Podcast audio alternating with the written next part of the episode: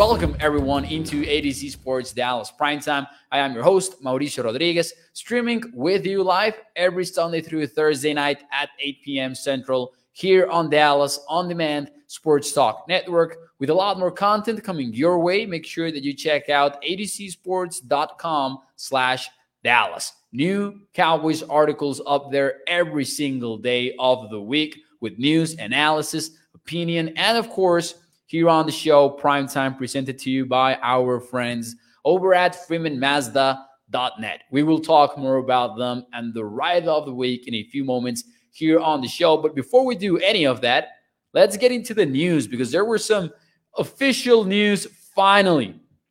Finally, the Cowboys signed Jason Peters. They signed him to the practice squad. He gets number seventy-one, by the way, which is why I wanted to get into the uh, number changes, because there were a lot. In case you get uh, – I don't want you guys to get caught off guard when the Cowboys take on the Tampa Bay Buccaneers next Sunday night. So we, we need to review this. But first, Jason Peters gets signed. He gets signed to the practice squad. That was expected. And that means that in order for him to play this week, the Cowboys would have to either sign him to the roster or elevate him for game day. Because remember that you have a fifty-three man roster. You can suit up forty-eight players. But out of those fifty-three, you can also elevate two others from the practice squad per week. Now, the Cowboys, if they want to play Peters in week one, which remains to be seen because of the ramp-up period, et cetera. But if they do want Jason Peters to suit up for the Tampa Bay Buccaneers, they would probably need to sign somebody from the practice squad to the roster, because you can elevate only two players per week. And right now, Cooper Rush is in the practice squad. Brett Maher is in the practice squad. Jason Peters as well. So the math doesn't add up. We'll see what happens. It is possible that the Cowboys decide to keep the forty-year-old tackle in the practice squad for a week, maybe roster him until week two, which in turn would also mean that the Cowboys do not have to guarantee his contract, as you probably know. And that would be smart financially for the Cowboys. And of course, Jason Peters might also want to ramp up a little bit before, before he gets started. Now, when he does get started, we can only speculate as to what the plan will actually be, because officially, Tyler Smith is said to be your starter at left tackle. And extra-officially, we don't know if that is only temporary un- until the Cowboys can play Jason Peters and then slide Smith back into the inside of the offensive line. And even if the Cowboys give us hints here and there with public comments, I think we will just have to wait to find out. Jason Peters gets number seventy-one. That that number belonged to Waletzko. He will now play with number seventy-nine, which most recently belonged to Tyin Sick. But then we get a lot, uh, a lot of other number changes for the Cowboys, by the way. We've got Anthony Barr going from fifty-one to forty-two. Deron Bland, thirty to twenty-six. Remember that Jordan Lewis is not wearing twenty-six anymore. He will w- wear number two this year as the Cowboys nickel cornerback. Jake Ferguson, I hated this one. Let me know in the chat whether thumbs up or thumbs down for Jake Ferguson's number change, because I, I think this one will be controversial. From forty-eight, Jake Ferguson goes to eighty-seven. Thumbs up or thumbs down? Let me know in the comments. I want to know how you feel about this one, because I thought that forty-eight for Jake Ferguson looked cold. And there's also the historic context of the Cowboys number forty-eight, so that was cool. And especially since we are excited about Ferguson, we were set to enjoy it, really. Maybe if Jake Ferguson was not looking as good as he's been looking, maybe we would all be in agreement that Jake Ferguson should change his jersey number. But I, I I did hate hearing about the rookie not getting to wear number forty-eight. Uh, on a similar note, Peyton Hendershot goes from forty-nine to eighty-nine. Kevontae Turpin, this is a weird one. Originally, it was reported that Turpin would take Tony Romo's number. We even had a discussion about it last week, but now it isn't a sure thing, it appears. It could be nine or sixteen. I don't know what that is about. I don't know if we've gotten more information there, but you know, according to Michael Gillikin, both numbers are an option for the Cowboys kick returner. Dennis Houston goes from three to seventeen. three was already taken by Anthony Brown. Matt Waletzko, we already said that, one seventy-one to seventy-nine. And then finally, Malik Jefferson, forty-nine to forty-six. There you go. Those are the number changes. Let's see how you guys felt about that number change for Jake Ferguson. I wanted him to wear forty-eight, honestly. And I don't like I I, I don't like tight ends that don't wear a, a number in the eighties. But forty-eight specifically, it's kind of a cold look. Gregory goes with the thumbs up. Bruce says that I liked the traditional tight end numbers. seven eleven says eighty is the tight end's number. I am on board with it. Joey Bella with the thumbs up. Let's see here. Happy Labor Day, Mark Andrew. Welcome into the show. Thumbs up. Oh, it turns out everyone likes Jake Ferguson going to eighty-seven. Uh, am I alone here? Toxic says Jake from State Farm looks better with eighty-seven. Bruce says let Turpin, let Turbo Turpin have number nine. It's not off limits. Ninja says I don't care about a wide receiver wearing nine, but sixteen is a better number. Let's say I swear Turpin has had eighteen number changes. This is Toxic Tom.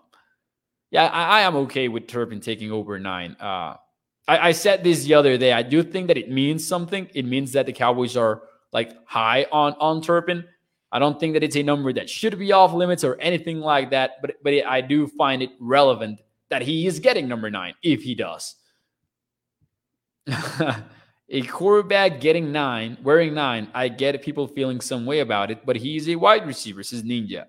Yeah, the, the only thing that I feel about Turpin taking nine, if he does, is, as I said, that it's relevant, that, that, that it's the front office trying to sell the fans something. Whether it's something important or not, that's a maybe that's a different topic, but I do think it's intentional. That's what I mean when I say that maybe Turpin getting nine means something for the Cowboys. Shouldn't be off limits. I agree with that.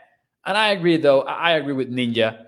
Maybe you don't want to give it to a quarterback, especially because you already have one. And if you give it to a quarterback, it would likely be to a backup quarterback. So, yeah, number nine for a quarterback might be off limits, not for other positions. I agree with that one. Anyways, I was surprised. I thought that many of you would, would also... would have preferred number forty-eight for Jake Ferguson. I, I felt alone on, on that boat. It does happen. Toxic Tom, you, you think this is funny, but it really isn't. Mo, is it true Turpin jerseys are only sold in youth sizes? You might laugh about that, but I can think of a certain primetime host that that benefits from youth jerseys being available because maybe he or she, I'm not going to reveal who we're talking about, but maybe he or she either wears small jerseys for adults or extra large jerseys for youth fans. I'm not, I'm not going to say who we're talking about here, but I certainly don't mind Turpin getting the youth sizes in his jerseys, right? Mo can get one then, says Ninja. There you go. Hit the like button, by the way. Let's talk some football. Let's talk about the Cowboys and the Tampa Bay Buccaneers because they, they are set to play Sunday night in Dallas, A T and T Stadium. Gregory says, oh, I thought you were talking about your cell mode. Yeah, definitely I was. Don't worry. Oh, oh. Bruce says, Mo, which football broadcast has the best music? I like Fox's Game of the Week or N B C Primetime. I'm going to go with Sunday night football. Sun, Sunday night has always been my favorite time slot uh, uh, to play a game for the Cowboys. Like uh, I, I always want to see the Cowboys play in Sunday night. That's my favorite time slot. And ninety-nine percent of that is the intro song to Sunday Night Football. Uh, that's not even a, an exaggeration, I believe. I just remember maybe being a kid and, and, and really genuinely waiting all week, as the song says, right? Wait, waiting all day for the Sunday night. That was my reality, and I've always liked the, the song. So definitely I would go with, with N B C primetime. Now, college football, though, E S P N's music is the best.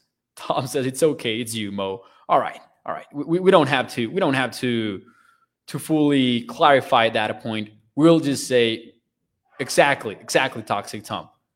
A friend, a friend of a friend, we'll say.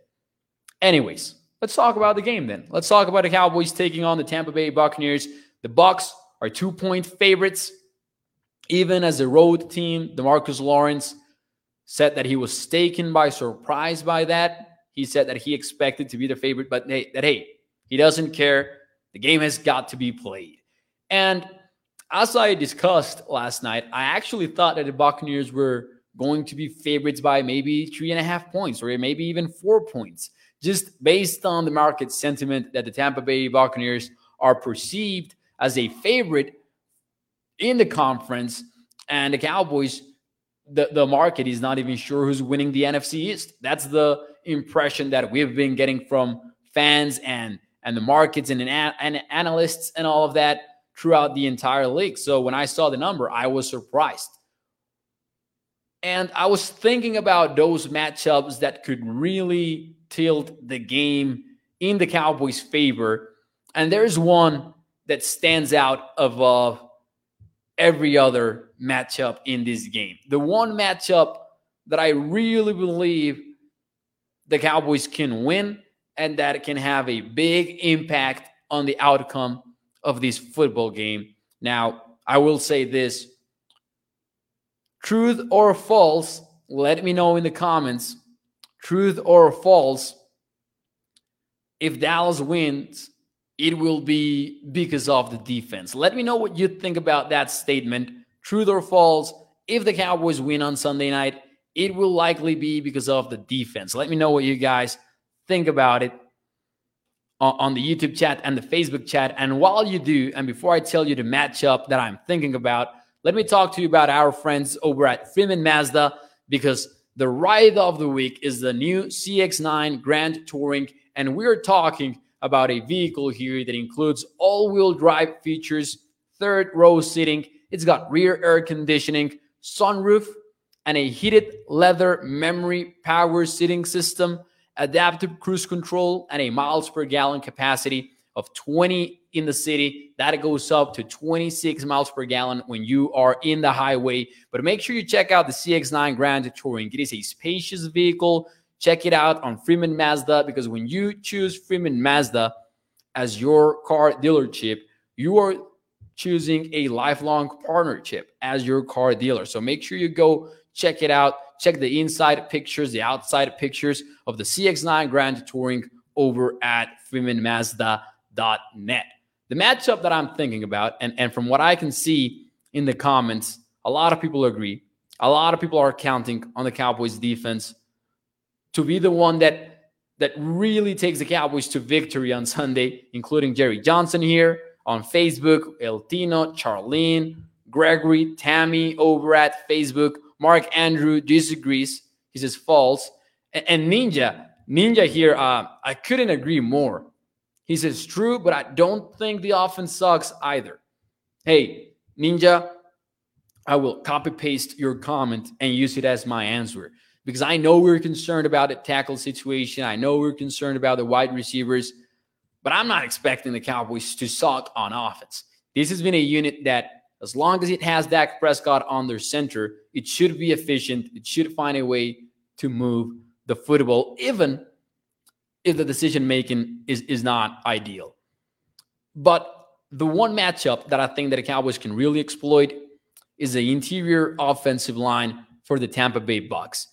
You will hear throughout this week plenty of times that the Bucs have three new starters between the tackles, because they've got a new left guard, a new center, and a new right guard.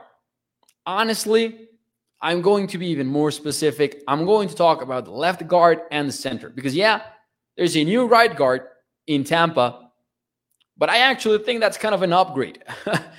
Shaq Mason is probably a better guard than Alex Kappa, who ended up signing with the Cincinnati Bengals.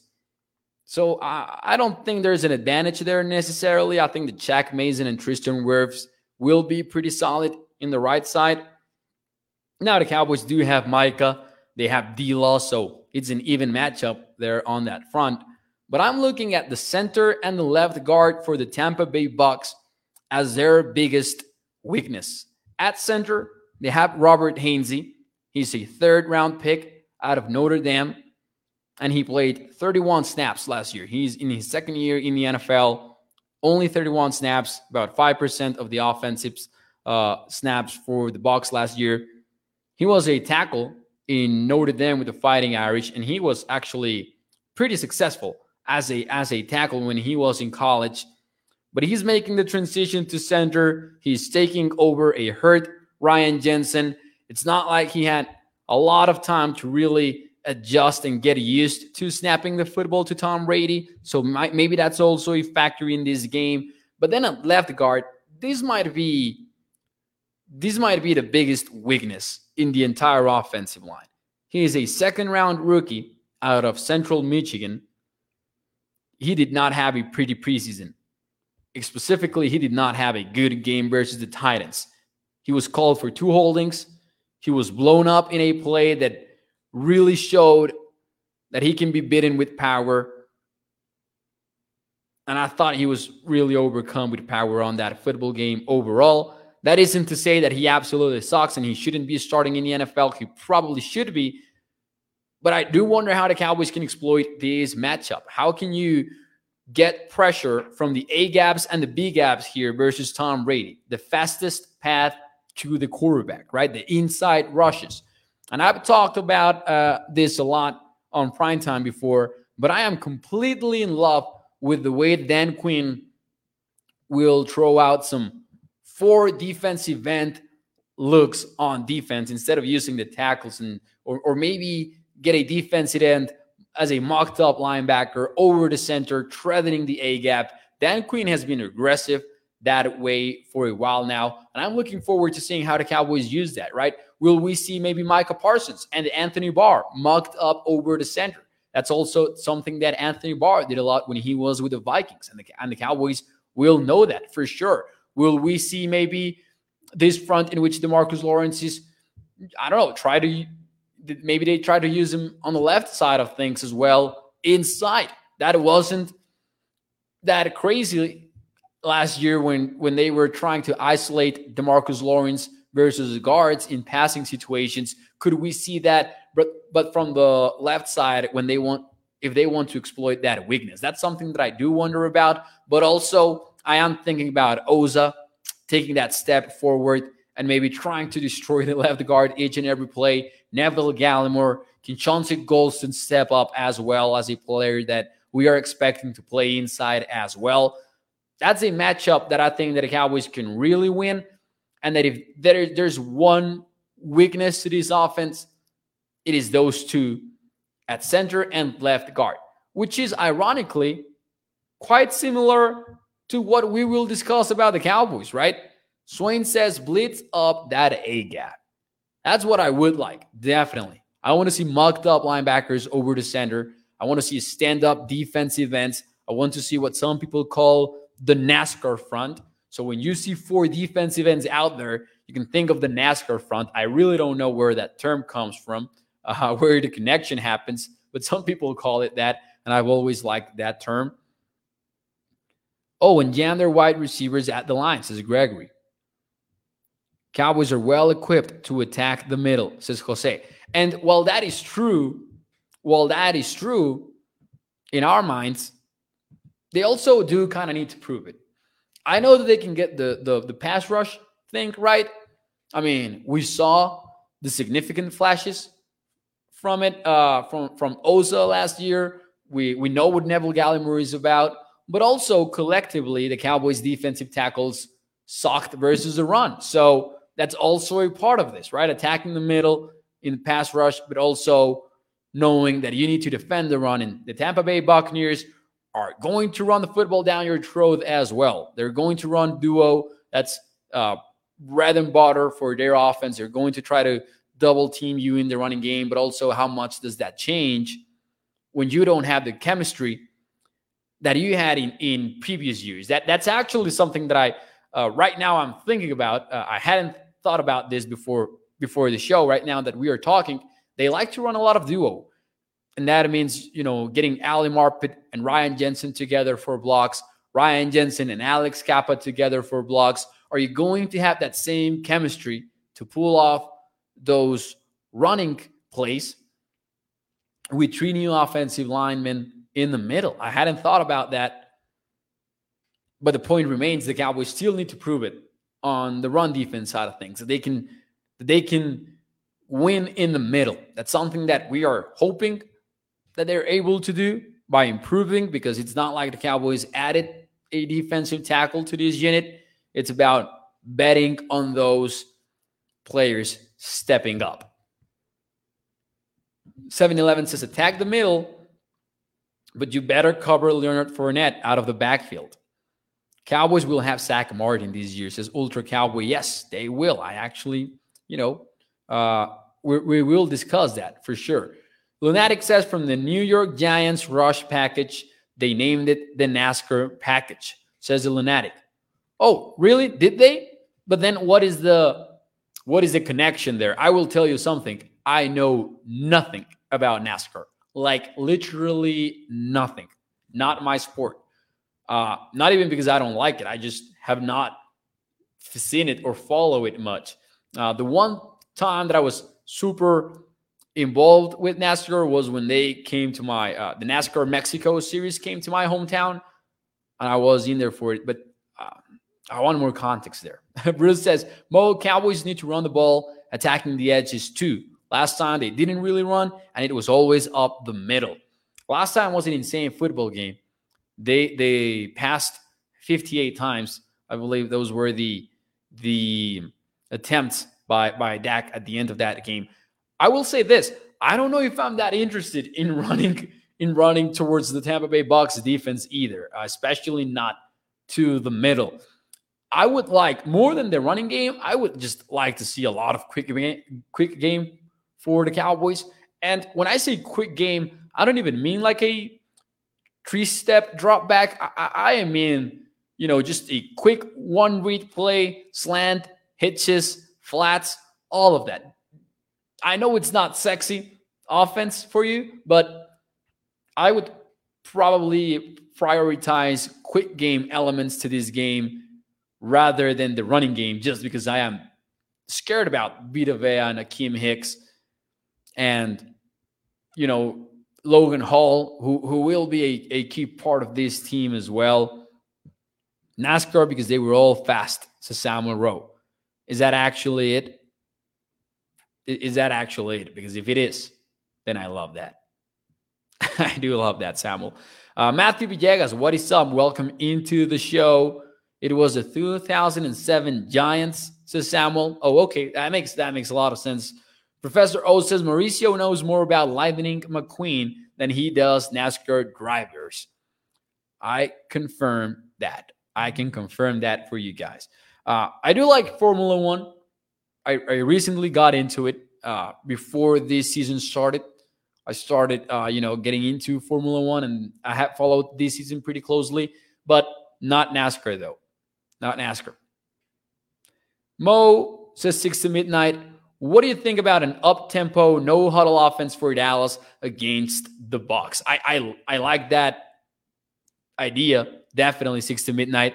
And maybe some people will disagree with me, but I could see the Cowboys going for something like that, especially, and I'm trying to get the numbers here really quick as I talk to you about this from Sports Info Solutions. But I believe that the Cowboys were actually one of the most aggressive teams when it came to uh, when it came to up tempo.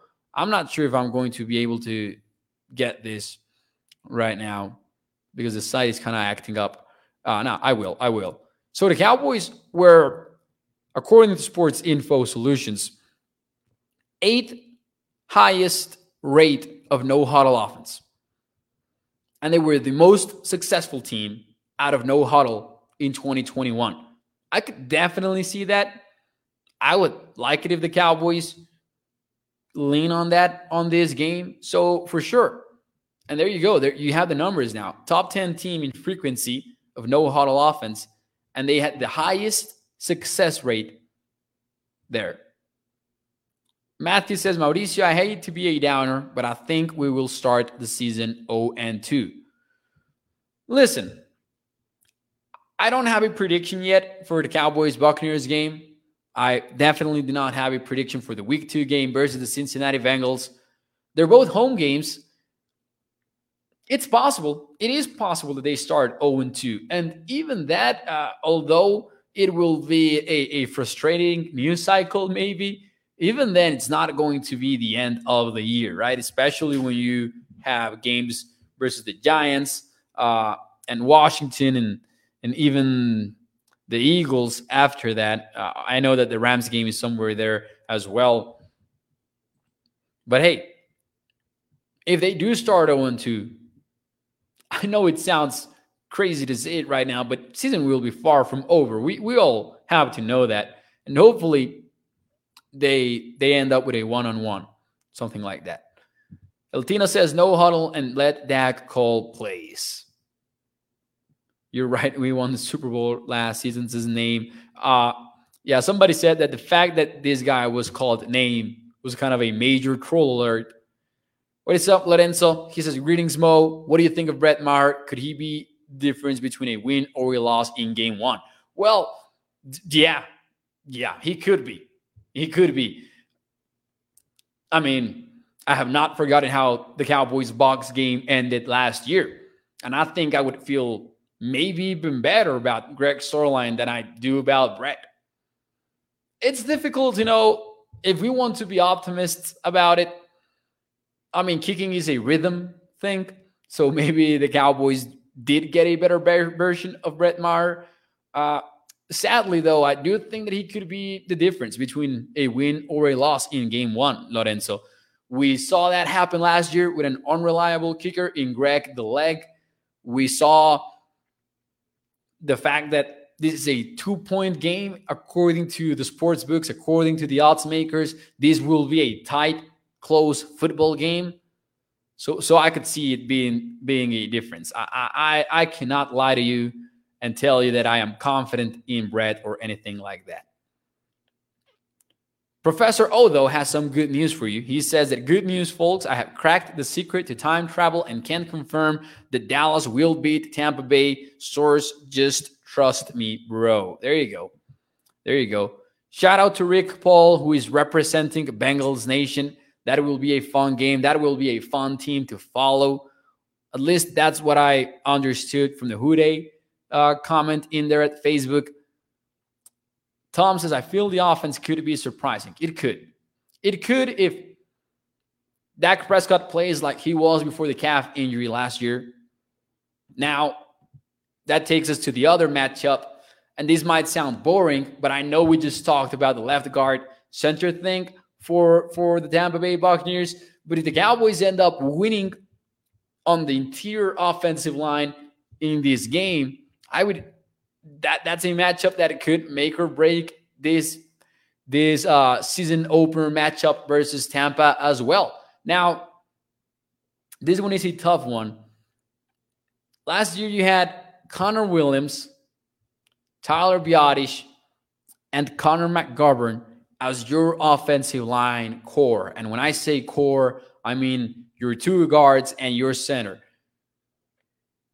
This time it will be probably a, a better core, I guess. Uh, you, you have Zach Martin in there. And many probably forgot about the fact that Zach Martin was not available to the Cowboys in week one last year. But he was. And I think that just based on the fact that Zach Martin is a part of these three players, you're talking about a much improved unit.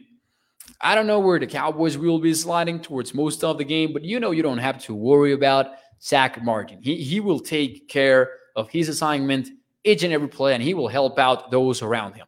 So that means Terrence Steele and, and Tyler Biadasz. That's a, that's a big game changer.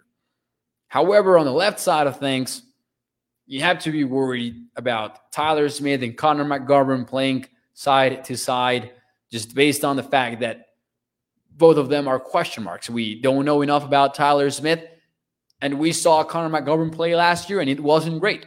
So this, this will be a game in which interior offensive line could end up defining the ball game, both sides.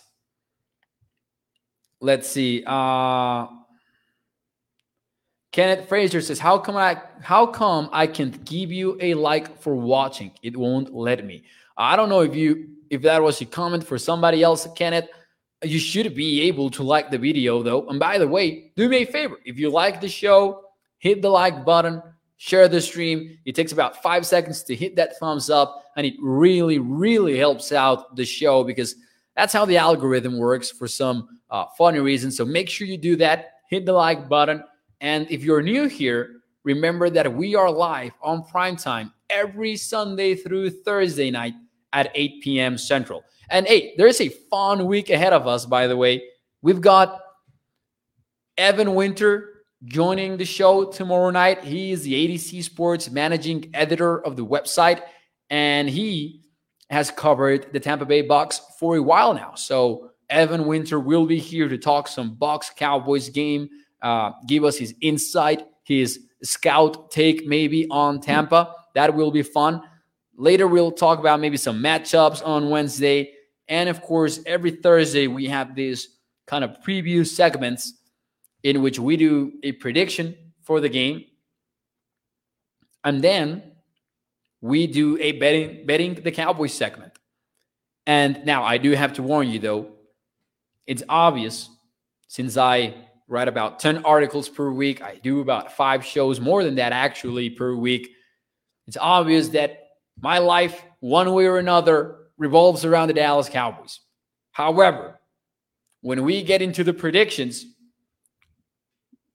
you will not get homer predictions from me. If I if I honestly think the Cowboys are going to lose, that will be the prediction. Uh, that that's just because my goal has always been to remain objective in front of the camera and the microphone, because I honestly think that most people watching watch because of that, more than just to get a, a cheerleader for the team, right? So get ready for that. If you don't like that, maybe you can skip the Thursday shows or anything. Just, just know that when the game comes on, I am definitely rooting for the Cowboys.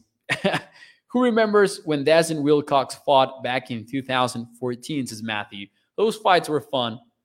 Way over five and a half Sunday nights, Lunatic. Let's see. What are we talking there? Oh, over under of the number of te- of times we see Jerry during the game, says Toxic Tom.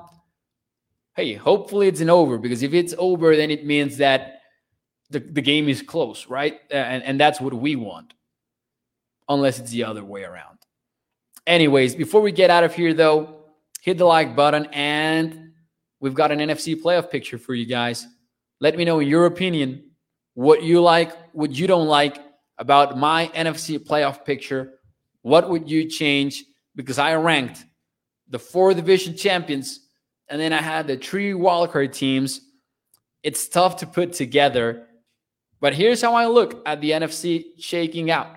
I have the Green Bay Packers surprisingly at number one, and I say surprisingly because at the beginning of the offseason, uh, I didn't expect to rank them this high, but they do have an easy schedule compared to the Rams, for example. They're above average in the N F L in strength of schedule. I worry about the Vikings a little bit in the N F C North, uh, looking at it from a Packers perspective. But I like what LaFleur and Rodgers have done for the last few years. They have one of the best offenses in the league. And as such, I have them at number one. At number two, I have the Tampa Bay Bucs. They have the seventh easiest strength of schedule. So even though they have plenty of question marks, I have them at number two in the N F C. Number three, the L A Rams. And I'm not even that sure about that one, because they have the second most difficult schedule in the entire N F L. The 49ers will not be easy to beat, nor uh, will the Cardinals. The Seattle Seahawks will be, though. They will be easy to beat, but the Rams do not have an easy schedule. Case in point, they have a game versus the Buffalo Bills this uh, Thursday night. And then I've got the Cowboys at fourth. I think they win the N F C East. I think that they are your division champions.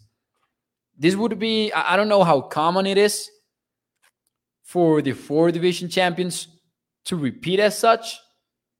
So I have some questions there, but there you go. And then as the wildcard teams, I have the Philadelphia Eagles. I think they have one of the best rosters in the league. And even if Jalen Hurts is not what uh, Eagles fans want him to be, I think they will win some games. San Francisco 49ers at number six. I am a Trey Lance believer, and as such, I need to include them in the playoffs. Plus, they do face the thirteenth easiest schedule. The Eagles, by the way, they have the second easiest schedule. And when I say this, I am talking about using projected win totals for each team instead of last year's record for, for each team. And lastly, at number seven, I do have the Minnesota Vikings. They have a they have a top offense, believe it or not. The Vikings might be in the conversation to be a top ten offense in this N F L league. So watch out for the Vikings. I know it's Kirk Cousins. I know about the primetime record. I know about all of that. But watch out for Minnesota. They might end up being a major, major surprise in the N F C. Like, they could even beat the Packers, honestly, uh, for the division, I mean. And I know that sounds crazy because I'm ranking one at number one, at one at number seven. But that's the kind of impact you can get if you beat the Packers, for example, in week one, because they do face each other in week one. Let's see some of your thoughts, though, on my playoff picture. Professor Osis, I had the Vikings beating Green Bay in the division, actually. Uh, hey, Kevin O'Connell will be fun.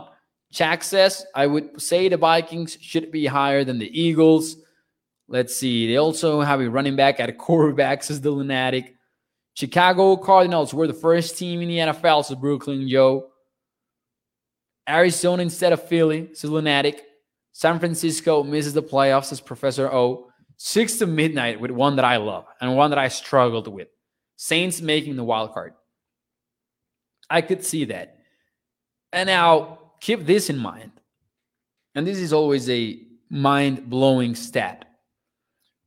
There have been thirty-two consecutive seasons. Think about that. thirty-two consecutive seasons of minimum four teams being in the playoffs that were not there the year before. thirty-two years. It is essentially a rule in the N F L that there will be four new teams in the playoffs each and every year.